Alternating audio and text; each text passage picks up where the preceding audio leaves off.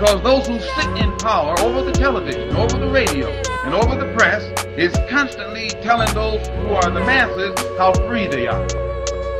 I'm starting to get hip to the tactics media using to shift the narratives and try to discredit the movement. Uh-huh. See, usually it's deliberate, or they crunch for a deadline, but they know that most people only scroll and read the headline. Clickbait on the line to entice or hook the public, no regard for the facts.